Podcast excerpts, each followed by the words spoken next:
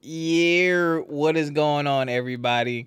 It is your host, Rob, back with another episode of From My Experience podcast. Please forgive my energy levels.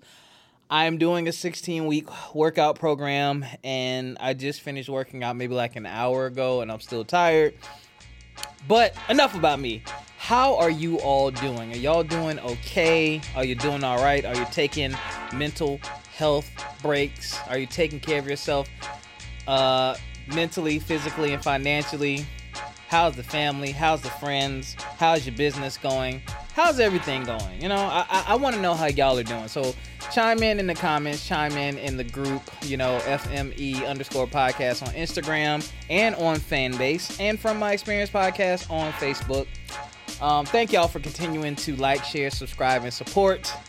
We got a few things we're gonna get into today, man, and uh, yeah, buckle up, please buckle up.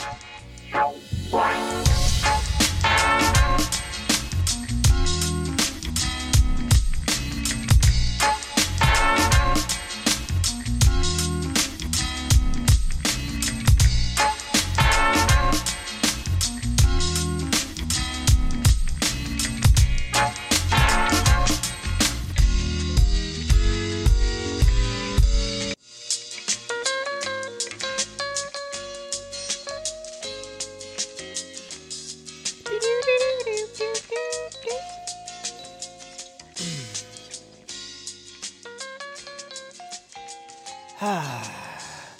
Shout out to Romo on the beat. Thank you, Romo, for not um busting me over the head with fees on that. Uh, make sure y'all uh all the music for the show. I discovered all those artists on um Dusted Wax. So it's like a I think they're they're a record label based somewhere across the world somewhere. I discovered these artists in like 2012 and I've always downloaded and just kept their music and their beats. So please make sure you support those artists. All the links to everyone who provides music for the show is in the description. All right, we're going to get into front page news, but before I get into front page news, I want to forewarn you really only have like one positive thing to talk about. The other two things are pretty disturbing. Um so I like to give you all a heads up before I talk about something. I don't want to trigger anyone or mess their day up, but I mean, the world is the world. Um, and I will do a better job in the future of trying to balance, you know, some of the more uh, upfront headlines that everyone knows about and talks about that are typically negative with some more positive stories. But um, here we go. Ah, ah. All right. Uh, first of all, ladies and gentlemen, I warned, well, not warned, but I talked to y'all about the Amazon stock split that has already happened. If you have not bought any Amazon stock, make sure that if you have some extra coins, you throw some Amazon's way. Their stock as of July 4th, 2022 is at hold on give me a second. I got it i got it i got it i got it i got it i got it. $109.65 all right $109.65 a share. Well guess what? Google's stock split is coming up. Um, it is coming up on july 15th they are doing a 20 to 1 split. So as of right now Google is going for $2,174.75 a share. Divide that by 20 and that will be the new price by, by uh, per share. No, I'm not to do the math cuz I'm lazy. All right, uh Okay. All right, y'all. So, this is the kind of morbid stuff. So, in Akron, Ohio, a 25-year-old black man by the name of Jayland Walker suffered at least 60 wounds when police officers fatally shot him last week following a high speed chase during which the man fired a gun out the driver's side window. That's what authorities said. This is according to CNN.com. Jayland Walker, so this is the part that's confusing. I gotta stop the music. So it says Jayland Walker was unarmed at the time he was killed, though a gun was recovered from his car after the shooting. Hmm. Um, Akron, Ohio Police Chief, uh, I believe it's Stephen, It could be Stephen Mylett. said at a news conference Sunday when police released large portions of body camera videos from 13 officers who were at the scene, prompting more questions about Walker's death on June 27. So I'm just gonna pray for that family, and I pray everything gets resolved the right way. Um, that's that's a lot. That's excessive. 60 times, y'all. Jesus. Okay. I gotta reset the music. Lord have mercy. All right. Lastly, what um, me and uh, two very special guests and friends on the show are going to talk about today. The Supreme Court overturned Roe v. Wade, ending 50 years of federal abortions rights. So, CNBC has a great little summary here that I just want to give y'all to set up the conversation that we're going to have. So, the Supreme Court, in a 5 to 4 decision, overturned Roe v. Wade, the landmark ruling that established the constitutional right to abortion. Roe, since 1973, had permitted abortions during the first two trimesters of pregnancy in the United States. Almost half the states are expected to outlaw or severely restrict abortion as a result of the Supreme Court's decision on a Mississippi case known as Dobbs v. Jackson Women's Health Organization. So, that is your front page news. Lord have mercy. All right, ladies and gentlemen, before we continue the conversation, I have two very special guests that will introduce themselves. And after they introduce themselves, I'm going to read a little bit of statistics to kind of give a little bit more context and to, you know, anyone out there with any theories, thoughts, or research, maybe this will give it some credence. Please uh, hit us up and let us know if you have any further information to add to this conversation. But without further ado, ladies. What's up from my experience podcast? I'm so happy to be back. My name is Jessica Van. I am a licensed professional counselor in the state of South Carolina. Um, my specialty is sex and relationships, especially helping moms to find their sexy in the messy of parenting. So, of course, this is a topic that impacts moms, and we'll get more into that, right? Because you're thinking, how does abortion impact moms? But I, I will tell you more as we get into the conversation. Hey, y'all. It's your girl, Christian Jackson. I am the daddy issues expert, also a licensed professional counselor supervisor in South Carolina.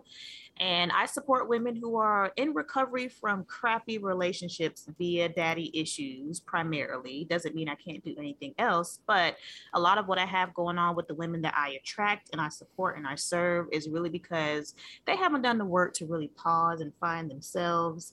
And when you throw wrenches like what happened a couple of weeks ago with Roe v. Wade in the mix, there's a lot of questioning happening about identity, choice, voice. We're going to get into that. And so I can't wait to share with y'all what has been coming up for my clients the last couple of weeks in regards to relationships, especially that of the relationship with yourself. Hey, y'all.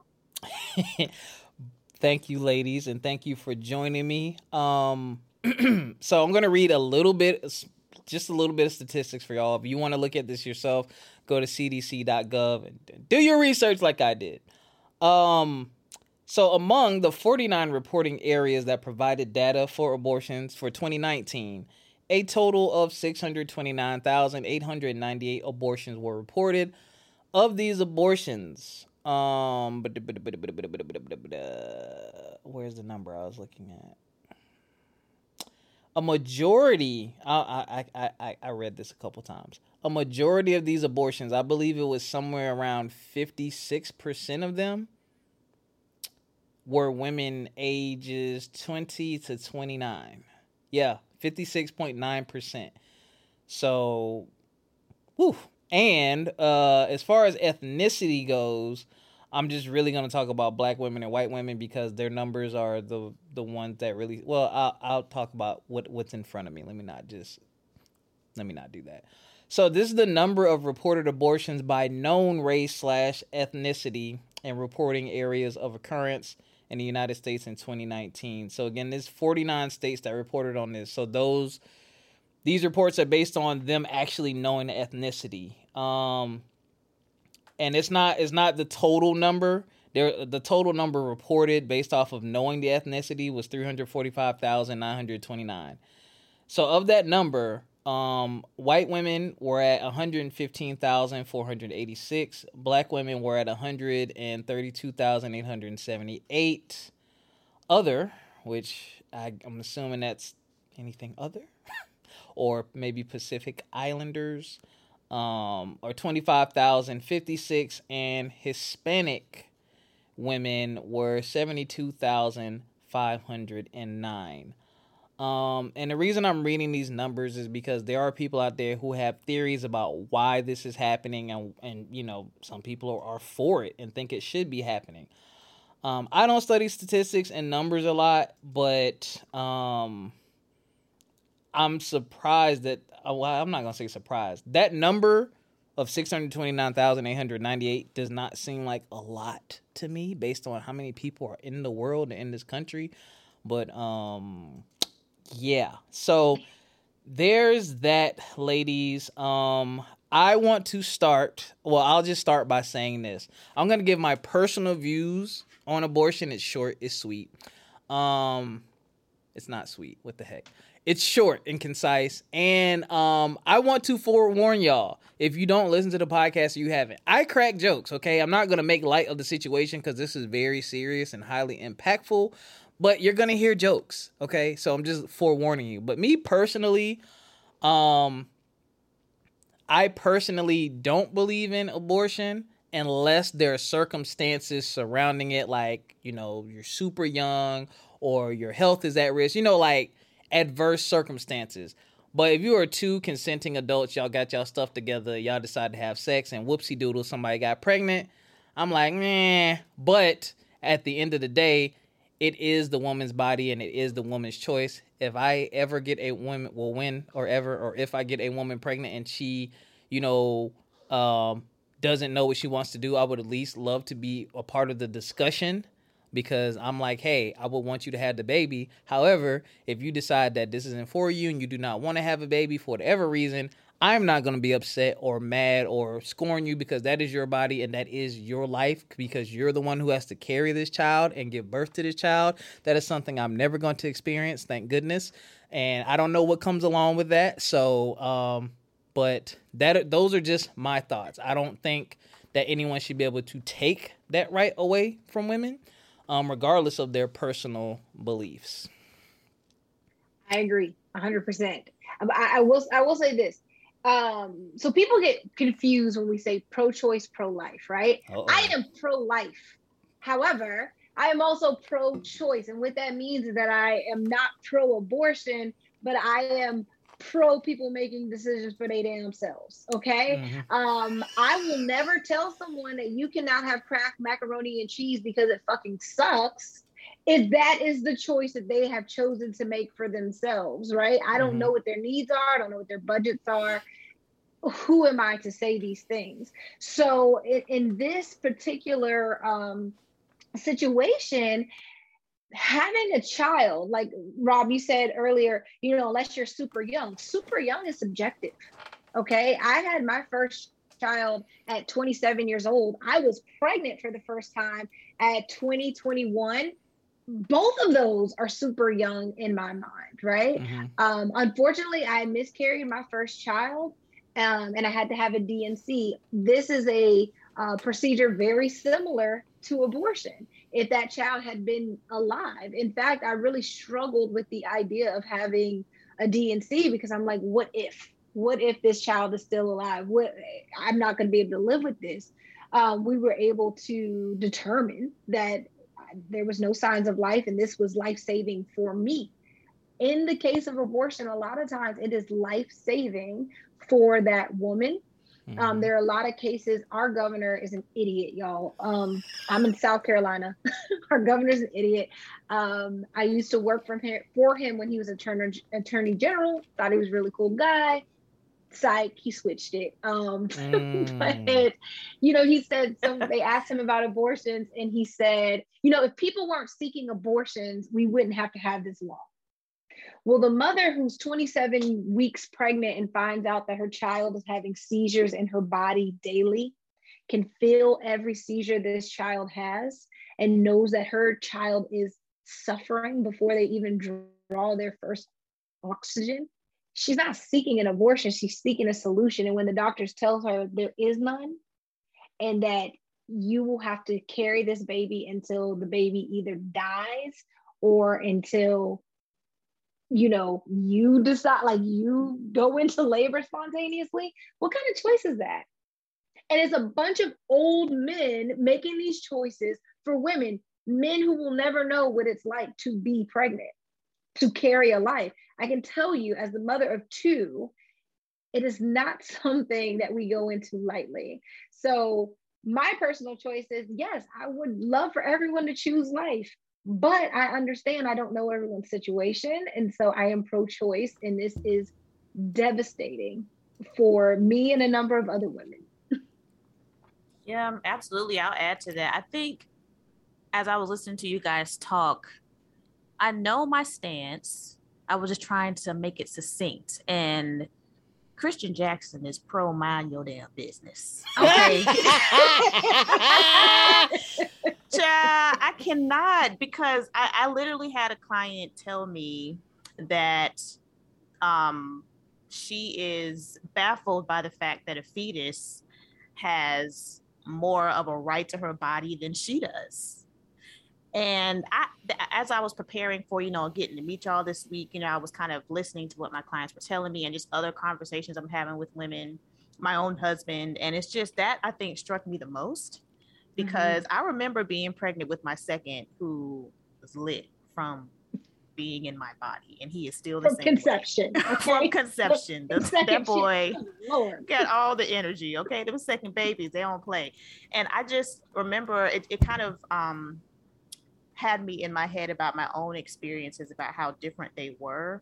Just having you know been pregnant twice and delivering both of those babies thankfully by the grace of god but it still was just like i can't imagine every single pregnancy is different like you cannot say what's going to happen what could be life threatening um, i remember my husband saying when we were having uh, our first baby 11 almost 12 years ago. My God. Um, I said, Tony, if something goes wrong, save the baby.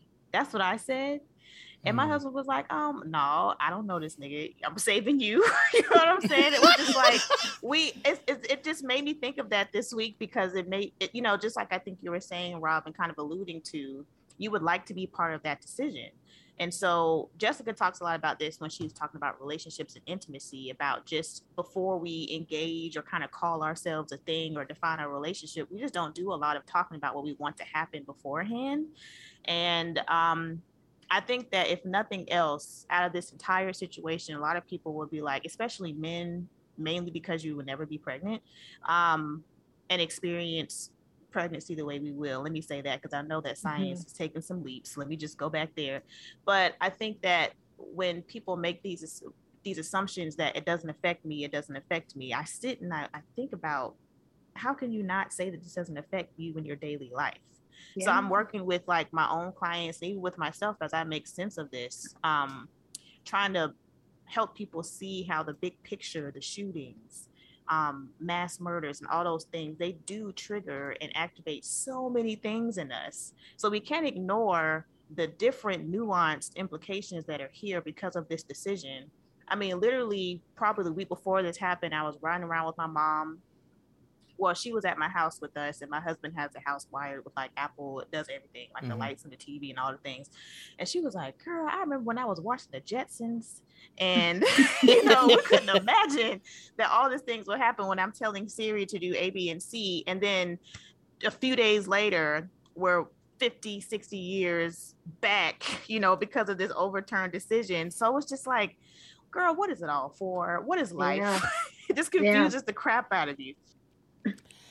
I mm, I, I wonder what people are thinking when they do things like this for real. And you know, we had a private text conversation because I'm like, I didn't do a deep dive, but I'm like, there's like there's there's a hidden agenda about something that's going on because I'm looking at now the numbers were like 28 million or something like that. I'd be like, okay, well I can kind of see why y'all get like we we aborting like left and right, but it's like.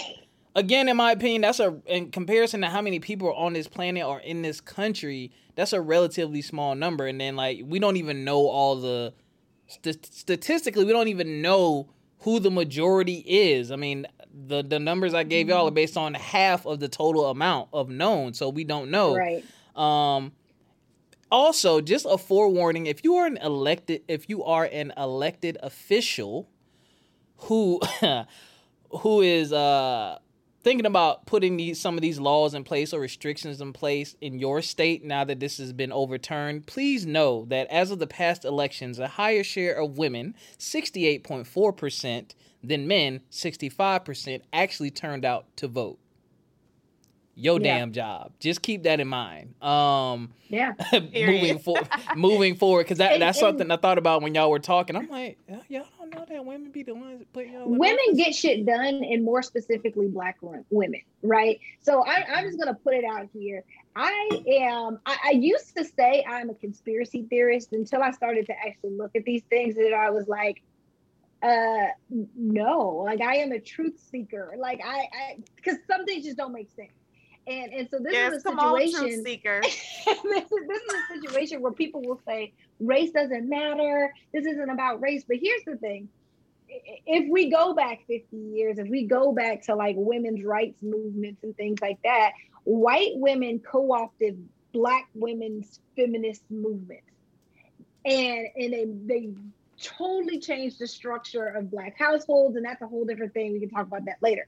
But the issue here all the numbers rob gave you guys the numbers that matter are that white women get abortions at higher rate than black women. And they will sell you this idea of like welfare queens and women who just want to have babies and use um, use the government for assistance or use abortion as uh, contraceptive, but that is not the true narrative. White women have abortions more often, and by the year 2045, white people are only going to make up 49% of the American population. 49%? Well, hmm, I am not a math genius by any stretch of the imagination, but that makes them the minority. That means mm-hmm. a minority. And, and when white people say that they're not fearful of black people or brown people, they're lying because what they're fearful of is that we will do to them what they've done to us. When what, Christian? We just pro mind your damn business, right? Pro mind your business, child. When we become the majority, they're really lucky that Black people, especially, aren't seeking revenge. We're only, for some reason, just seeking equality and just seeking the right to be left the hell alone. So, when you look at Roe v. Wade versus the gun laws they put into place, you have to ask yourself you're pro life, but you're also pro allow people to own guns that kill a lot of people at one time. Automatic weapons you can't even go hunting with because there will be no deer left to take back with you. So it's very clear that it's not life that they're seeking to, well, it's not everybody's life that they're seeking to um, preserve. It is white lives. Okay. And I couldn't find the lady's name that said thank you. You know, she thanked Trump for yeah. saving white life, but she meant what she said. She said what she said. She apologized, but she said what she said. And and here's the thing: since Trump, people have been saying the inside thoughts, so in your head thoughts, they've been saying that out loud. and then they think that they can just walk it back. So I want to go back to saying why it matters for moms. Six of 10 women who get abortions already have one or more children. So you create welfare queens when you tell a, a woman who has four children already that you have to have, have this fifth one. Or you tell someone who lives already stretched to you know the hilt on their means that you have to have this second child y'all the jump from one child to two it does not mathematically seem like a lot, but that shit is a lot. That's a lot. Mm-hmm. it's a lot. and you be like, really? You need new clothes? For real? For real? What? You just can't keep rocking these two T's? Like mm-hmm. Mm. So I mean the numbers do matter and it is about race. It is about race at this point. They are trying to preserve whiteness.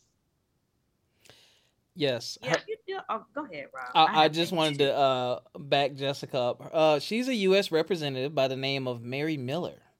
Um, okay, and she did you. say um, it's a victory for white life. But of course, her spokesperson came out and said, no, no, no. She just meant to say right to life. No, you said you meant what you said and you said what you meant.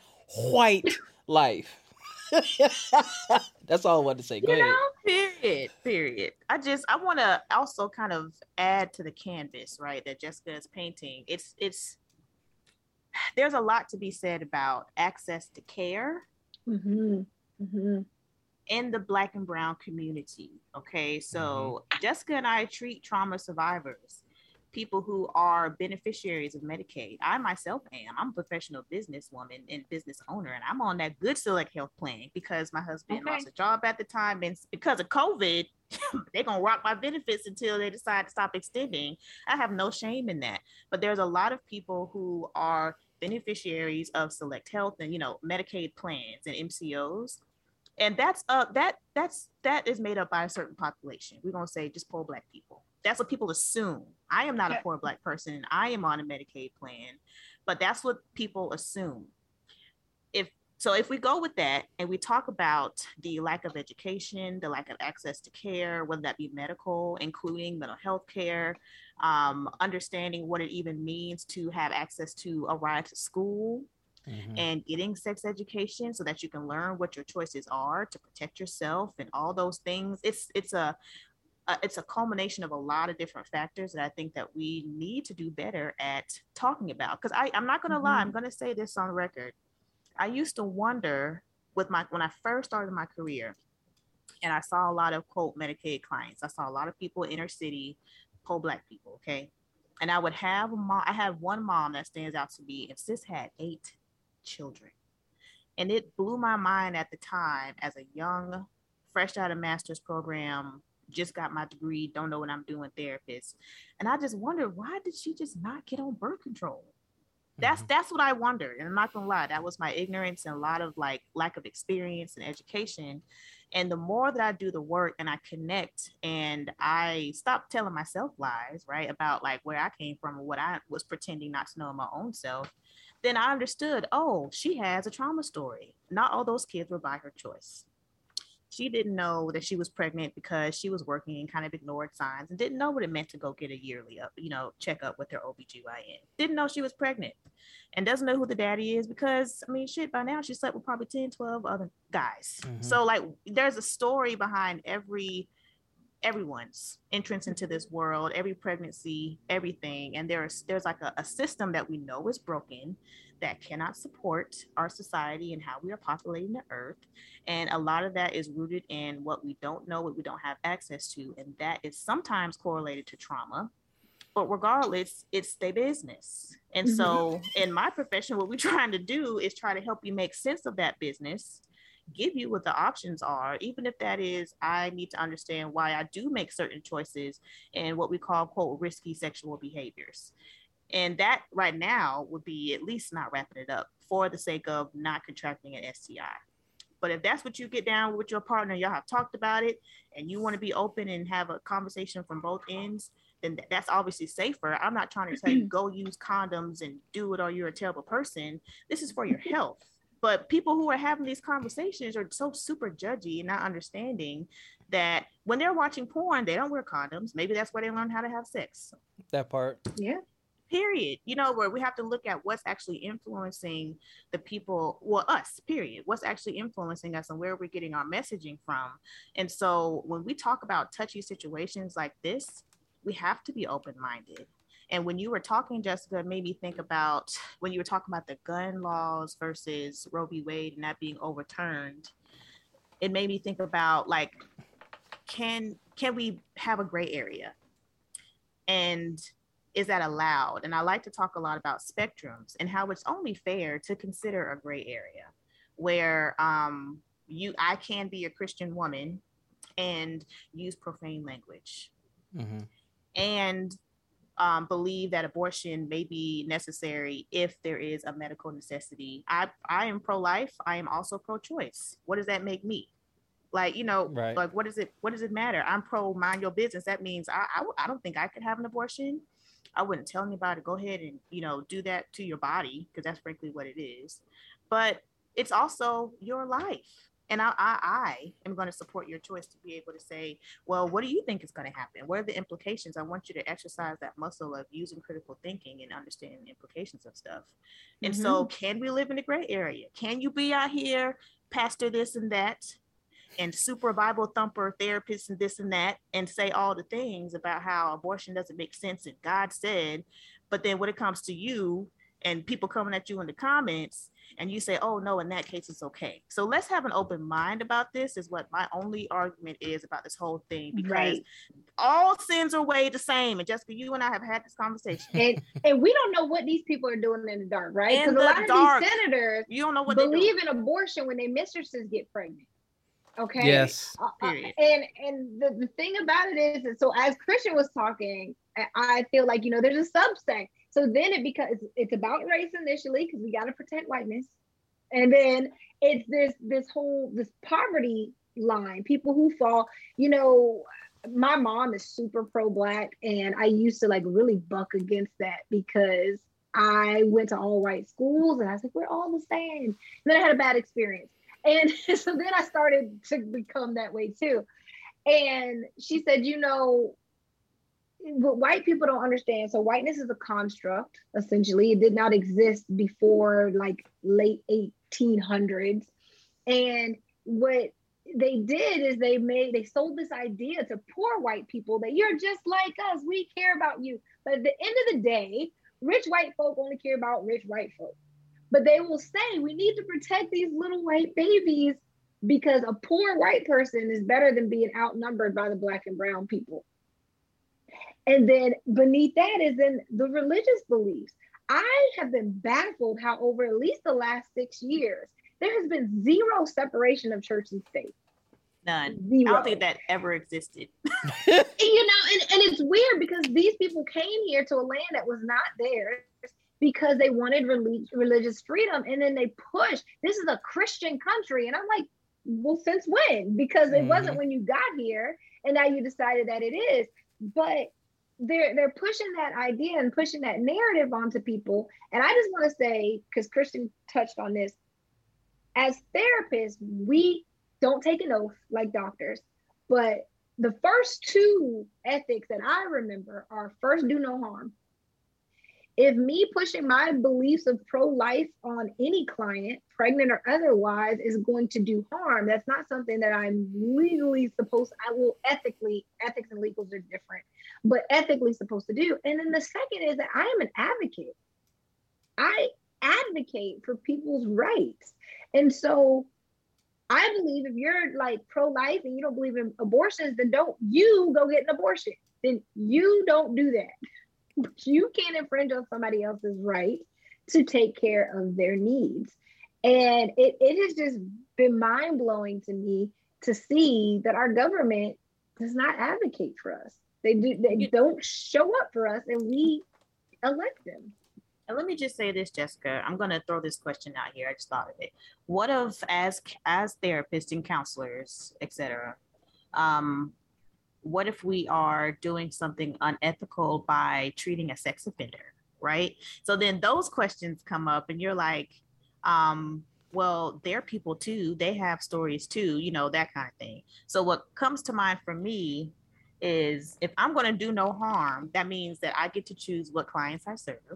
Because if I mm-hmm. do see a sex offender, and I've been at jobs where I know um, that's that someone has come in with like you know some kind of sexual or violent sexual offense or whatever it is, um, and I've said no because I know I would be doing harm in the room with them because I'm not trained. I have really, frankly, no personal interest. I just don't. I know that I'd be mm-hmm. doing harm because I would be. I, I somehow take that personally as a human, as a survivor myself of child sexual assault, it's just a lot. Like I would want to do that. So I had to put that out there because I feel like one of your listeners, Rob, because you have quite the eclectic, you know, right. we'll say that. And I just want to be very clear that um, I choose my cases, whether yeah. I was working for somebody or not. That's why we have consultations and we talk about it and I make the proper referrals because there are people who um, are right for a certain population, whoever it is. fit, right. Right. Yeah. I just uh, want to make that clear. I want to point something out too, and I don't know how I ended up like this, but uh, according to Facebook statistics and uh, my uh, podcast statistics, my listenership is pretty balanced between men and women. I think I might have like five or six percent more women listeners than men listeners. So for the fellas out there that are listening, Jamel, Jamel, J- hold on, Jazmine Sullivan. Sorry, Jesus, it's been a day. Jazmine Sullivan said this at the BET Awards, and I want y'all to think about this. She said, "It's a hard time for us. I want to speak directly to the men. We need y'all. We need y'all to stand up, stand up for us, stand up with us. If you've ever benefited from a woman making one of the toughest decisions of her life, which is to terminate a pregnancy, you need to be standing. This is not just a woman issue, this is everybody's issue. We need your support more than ever. Very true statement. I personally know people who have benefited from women deciding to get abortions. Some of y'all, I love y'all, not putting y'all on blast or shaming y'all. Some of y'all will be about five or six kids deep right now, maybe more, if it yeah. weren't for women going going out and getting abortions for you, um, or because of you. You know, uh, yeah. whatever yeah. whatever the term terminology is. Um, and it, it, it's that right is that right being taken away is is scary because I'm a teacher I know that my students are having sex and I couldn't imagine a 14 or 15 year old or multiple 14 or 15 year olds walking around trying to carry out a pregnancy and going through teen life having to have a child because their state won't allow them to have an abortion because, you know, they slipped up and made a mistake, whatever you want to call it. And they don't have the means or the funds to go elsewhere to get the abortion because maybe there's a less restrictive state or a state that's open to letting you get an abortion but they don't have the means and resources to go get that. Like could you just imagine what like this is this could have a huge impact it's going to have a huge impact and shift in our society. And you know those people talking about protecting white lives are you really protecting someone by forcing them to do something that they're not ready for they have not released the ethnicity of this young girl, but there's a 10 year old child in Ohio Oof. who was sexually assaulted and became pregnant. Ohio is forcing her to have this child. Now, um, I'm not sure of how far along she is. I'm not sure if the parents have the means to leave the state, but that's impactful for that young girl right? Because your body goes through so much in pregnancy.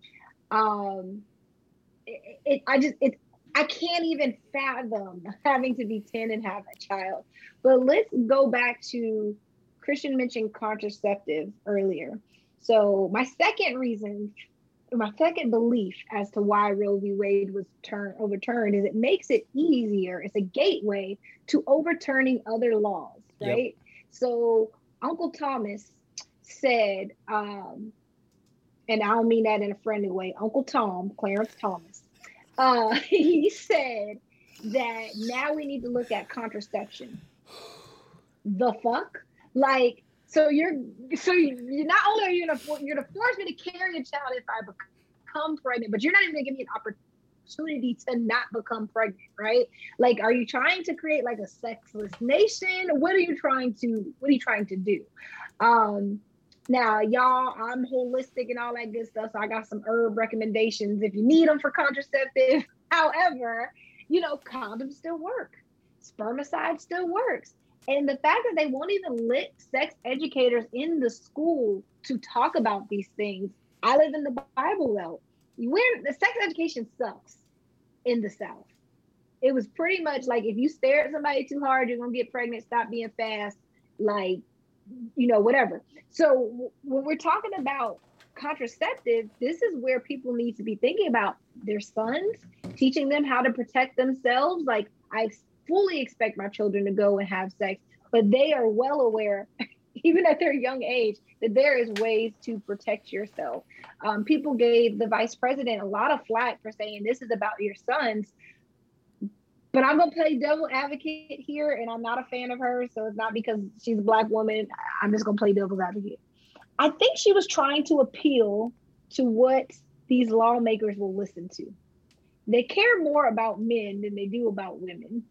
So if I say this impacts your son, and your son is going to have less opportunity because hopefully he's not a deadbeat. Hopefully he's going to be there for his child. And that's going to be difficult not only for the mother, but for him as well.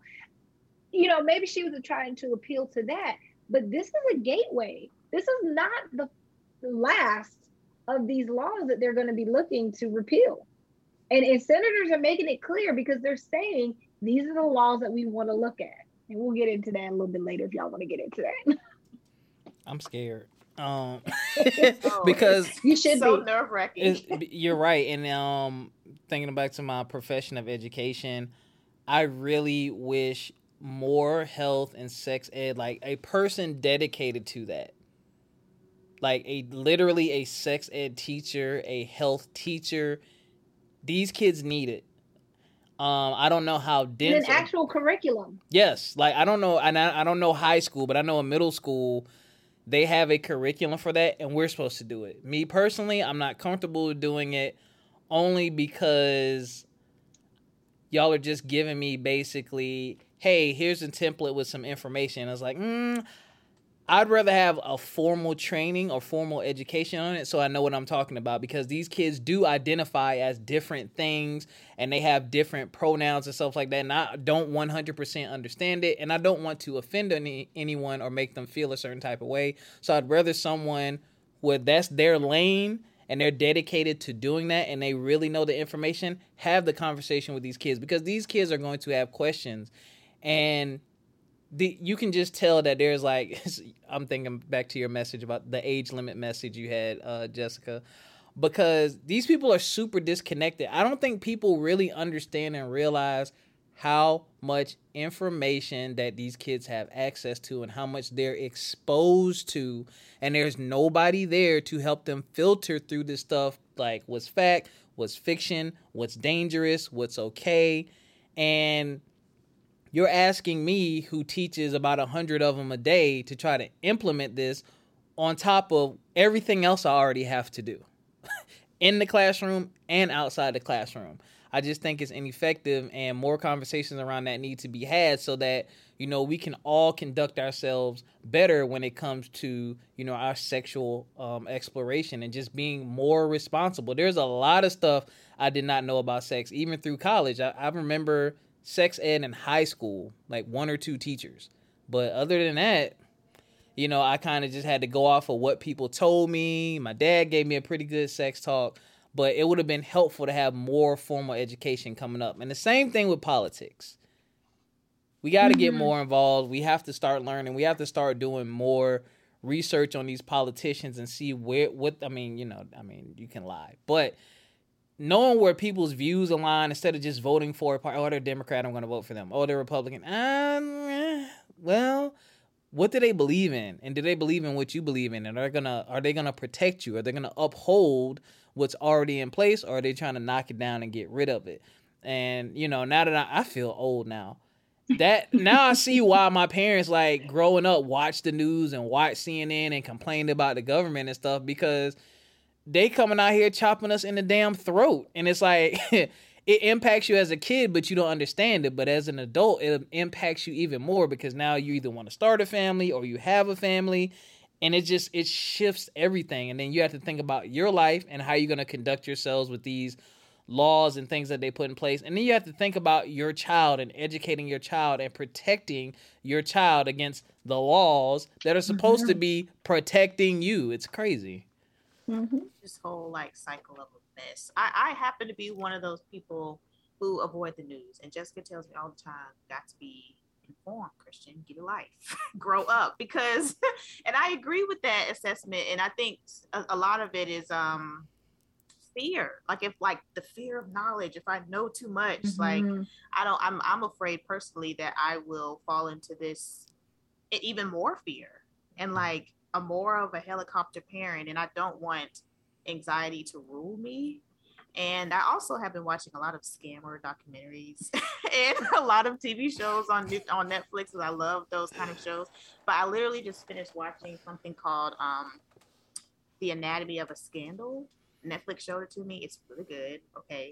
And um, it's like a little mini series. And it was, you know, the British government, but still just all the stuff that happens as the parliament moves. Like every people in power, unfortunately, have like this record of scandal and putting themselves first and making the money and it doesn't matter. And you watch all these things about how the government is just trash. And so i also feel like what's the point? Like what do y'all say to that I, I, will say, you know, for those of you who've not figured it out yet, Christian and I are best friends. Okay. So I will say that there's also this element of protecting yourself mentally. Okay. So I, I totally get that too. Do what you need to do to protect yourself because you probably got a conspiracy theorist friend who will update you whether you want to know or not. Okay. But um this bigger issue, so the, the Roe versus Wade thing, I, I want to mention this too. There's mental health impacts for everyone, whether they are pro life or pro choice because I think for me, the realization that other laws can be rolled back, like, because these are things that I just always thought I would have. And um, so Uncle Tom wants to get rid of contraception. There's another senator, John somebody, I don't know, the name don't matter, but he was like, well, let's start looking at Plessy versus Ferguson. This is the separate but equal law, right? Um, so that's not a place we want to go back to. And then Brown versus education, which desegregated schools. Now, I have my own feelings about that. I'm not necessarily 100% upset by that, but there's a lot of people who their worlds are going to be dramatically changed if we repeal those types of things, right? And being overly informed can have an impact. I have to tell clients at least three, four times a week, I'm telling somebody, limit your social media intake stop watching the news um, set a timer. You can only have 45 minutes of news and then you need to go outside.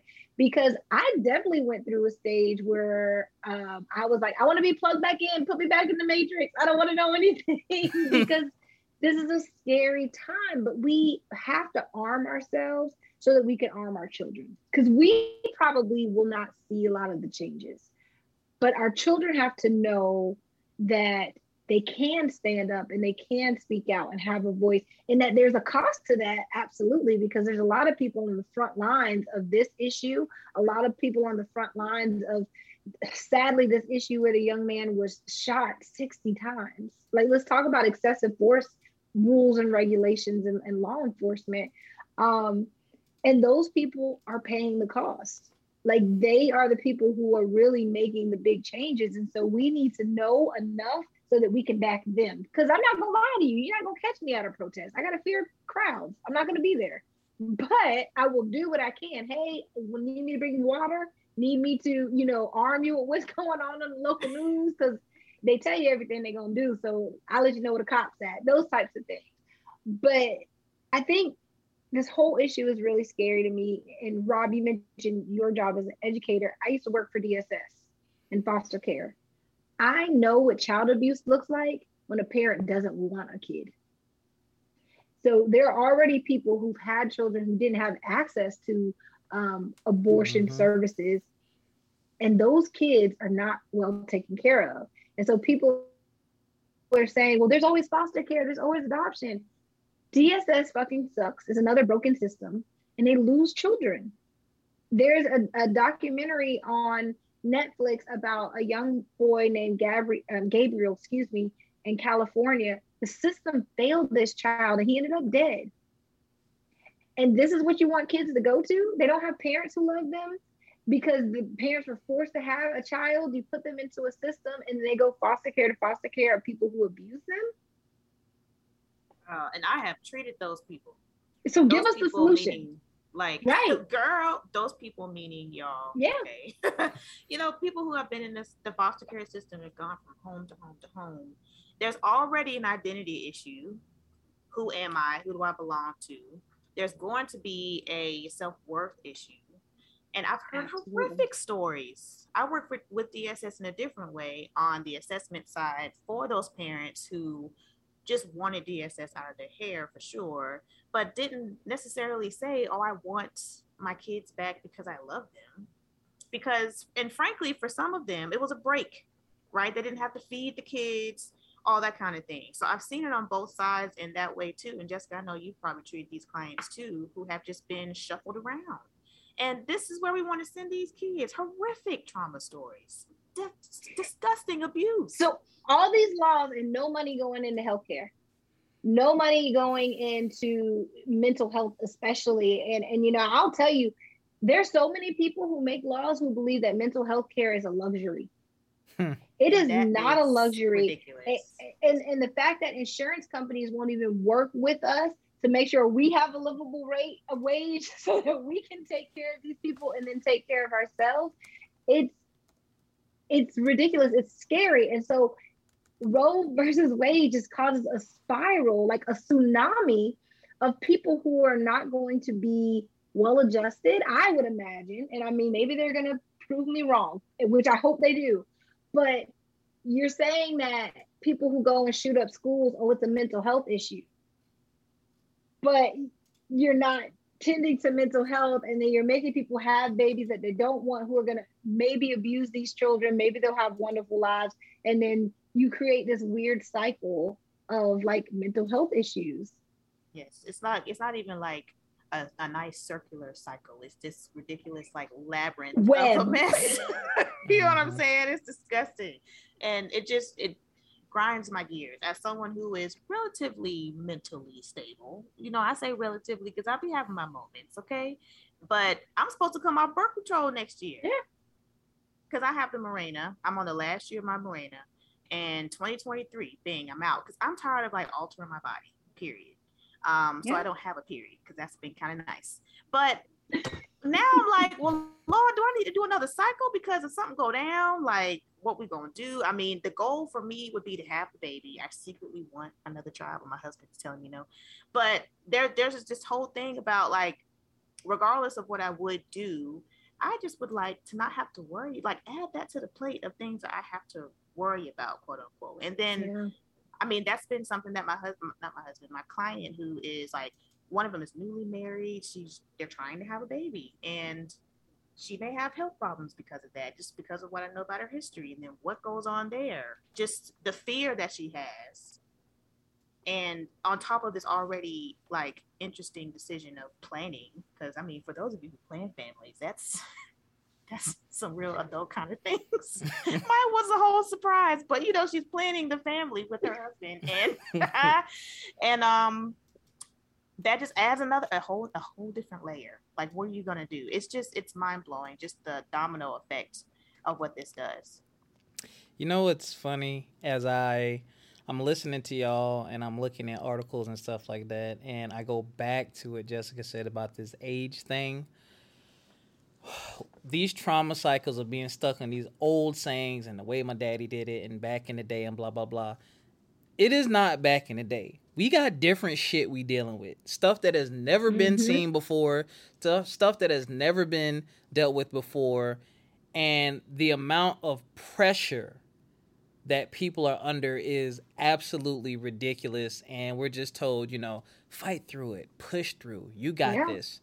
Take some time to yourself. Win like it's it's probably the most expensive it has ever been to just live here in this country. Um, just came out of a pandemic. I mean, the the government, Jesus Christ, we just, we survived Trump, thank God. Like so much crazy shit has happened, and when y'all talk about mental health, I'm looking at how many countries are signing on for four day work weeks for their employees. Like y'all are, we're oh like, oh God, yes, o- over. The, the, the world, the U.S. is out of fucking control. Okay, people, like let's just, just let's just be honest. Okay, what we know is that the U.S. is the least productive industrial country, but we work the most. We work the most, and the most in, the most successful or uh, productive industrial countries. Those are countries that value naps, that value like paid maternity Girl, leave. Siesta, That- yes. Come through siesta, Siesta. okay? get you something to eat and then take a nap and bring your ass back and be refreshed okay so like the us is out of control and and what i just googled the average age of a congress member is 57.6 and so these people have only had seven years of you know roe v. Wade like it came about uh, for them. And then uh 69 point sorry 62.9 in the senate.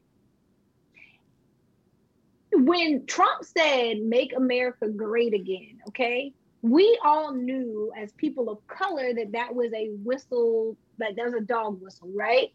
Yes. But it was maybe great for them. And there's never been a time in American history where it's been great for people of color, Mm-mm. but maybe that was a great a heyday for white people. It's and so now- right?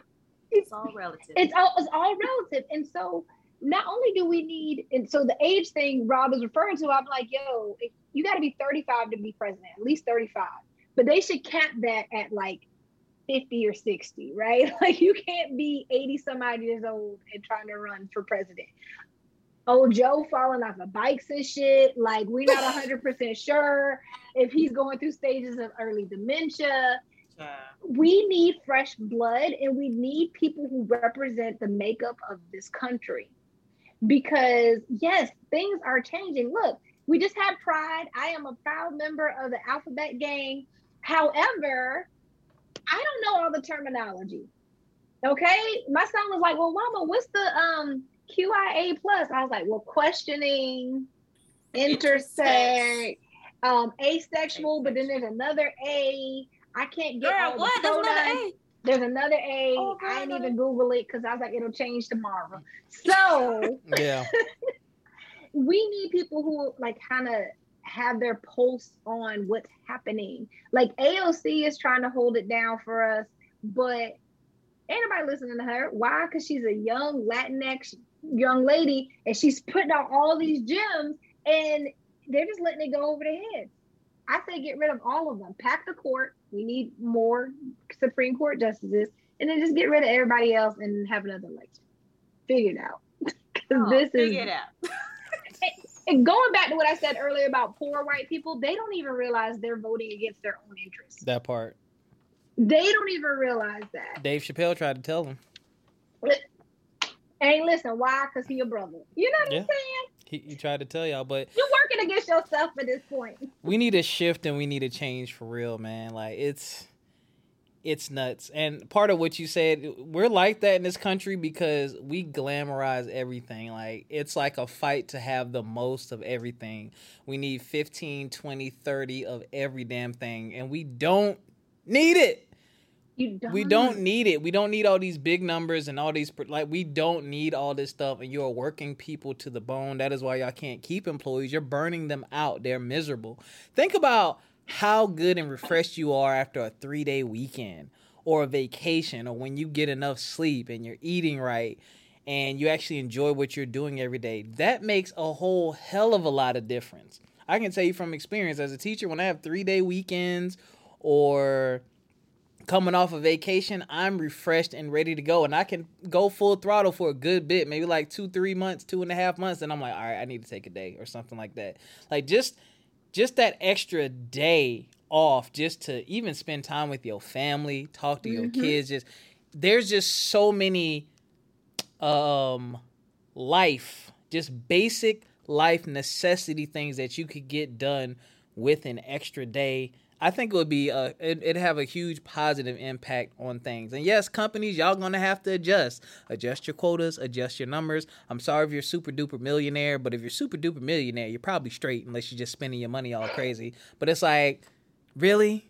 Like if everybody really gets on the same page with this thing, we would just Wow. we just we could be healthier. Period. could be okay. And uh, you know, Yeah. instead of the alternative, which is, you know, I'm super anxious about like the power that I'm giving the person who signs my check, which is what I did my last job. When I got fired at my last job, I said never again because I've never been fired for something so unfair and being bullied out of that job and have them just replace me the next day and not even care for the clients that were left. Y'all don't let me get on that soapbox. Mm. But I, you know, you worry about who has power and control over you. And I think that's another theme that we need to make very mm. clear that's mm-hmm. coming out of this overturn of Roe v. Wade and why people say, why does it matter that George Floyd was executed on TV? What does it matter to you? You don't even know him. Like, what does that mean that such and such happened, 9 11 happened? What, that's not even your business, right? What is my business? If you want to make it about you, I am triggered because it's bringing up something that I have experienced. So, for all the people who don't understand how trauma works, okay, those triggers are sneaky and they are plentiful and they are they're living in your body. Your body remembers what was happening the one time you was in that car accident when you watched 9-11 the the sense of sight. You remember where you were. Everything is stored and we are super sensitive nowadays especially nowadays because we are exposed to a lot at one time so if you are pro-life and you don't understand why people are so upset that this was overturned, please note there are implications that have layers and are likely linked to something that you have experienced, maybe not to that degree, but it reminds you of the time that you were raped mm-hmm. when you didn't have the choice to say no because maybe you thought that you would get hurt even worse if you said no or if you set up a boundary because people don't know that consent is ongoing. Even if i give you a kiss and we getting into it and if i say no any at that point that means no. Anything less than a yes is no because you don't understand that that was an ongoing agreement that i could break at any time. It is triggering that for me. It's triggering the fact that i um, lost this job at no point of my own and now I've lost the right to choose at no point of my own. Like you have to make those connections mm-hmm. and make it mm-hmm. personal for you. And so if you are triggered out there because of it and you're not really sure why anything in the news really upsets you, call up whatever it is that you are pretending not to know, the thing you've been ignoring, because likely is an experience that does matter to you directly and has very strongly impacted you at one point. That's why this is important among all the other things. But you and your body is trying to tell you, hey, sis, hey, bruh, something's happening. I need to protect myself. That's why this is so big. And that is why Jessica and I will never be out of mental health work because when COVID happened, who phones was blowing up? Me mm-hmm. and Jess. Because people had to sit with themselves, sit with their families who they've never sat with for longer than a day or two because now they're like, oh crap, I have nowhere to go, nothing to do. And this reminds me of the time I was feeling trapped. And I was out going doing all the things because I could ignore and avoid all the things I was doing. I was great at work, but at home, ooh, my personal life, I don't know. Y'all, when Come I tell on. you there it's starting to, to clap and sound effect right here. In. hold on, let me find have, it. Yay, do I get applause? That's why we have to understand the domino effect. Stop saying the stuff in the news does not matter to you and that it does not impact you because it's calling up something you have been through. So be fair to yourself and call me or Jessica or follow us on our pages. We're gonna get into that later, but mm. it's calling it's touching you for a reason. It's touching you for a reason. I'm actually writing a course on this very soon, but because I just want y'all to be better. Like, just be better. Call it what it is. All the things all the things that you just said. I mean, can you imagine someone who had been raped and didn't have the, the ability to say no, and then spent the next two to six weeks trying to figure out, am I pregnant? Could I have an STD? Could there be something wrong with me? I don't have anybody to tell. You know, I, all of these things are connected. We are a community we're a dysfunctional community but when something happens to our neighbor who who we never actually met we worry about our safety in our neighborhoods when you know and so i think that when you've never had to worry about race right so a lot of white people will say this is not about race this is not racist this is you've never had to worry about it so you don't know what it looks like mm-hmm. but we know what the boogeyman looks like we know Period. what it feels like. It it is seeing George Floyd, a grown ass man, call for his mama. And then realize, and then hearing your child in the background call you. Mm. And you pray that you never have to see him calling out for you on the news.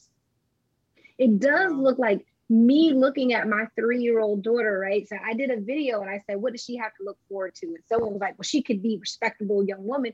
Absolutely, she could be. But then she could be a victim like her mother. Because unfortunately, those things, I don't know why, but if you've been a victim of rape, your children are five times more likely to be a victim, mm-hmm. right? So, what if my respectable young daughter has someone steal her virtue? And then I have to look her in the eye and say, Well, you're going to have to carry your rapist baby. I would not say it in that way. Right. But both be yeah. devastated. I got herbs for that. We'll figure it out. But you know what I'm saying? Like, it does impact us. So, it is. All in all, know, please.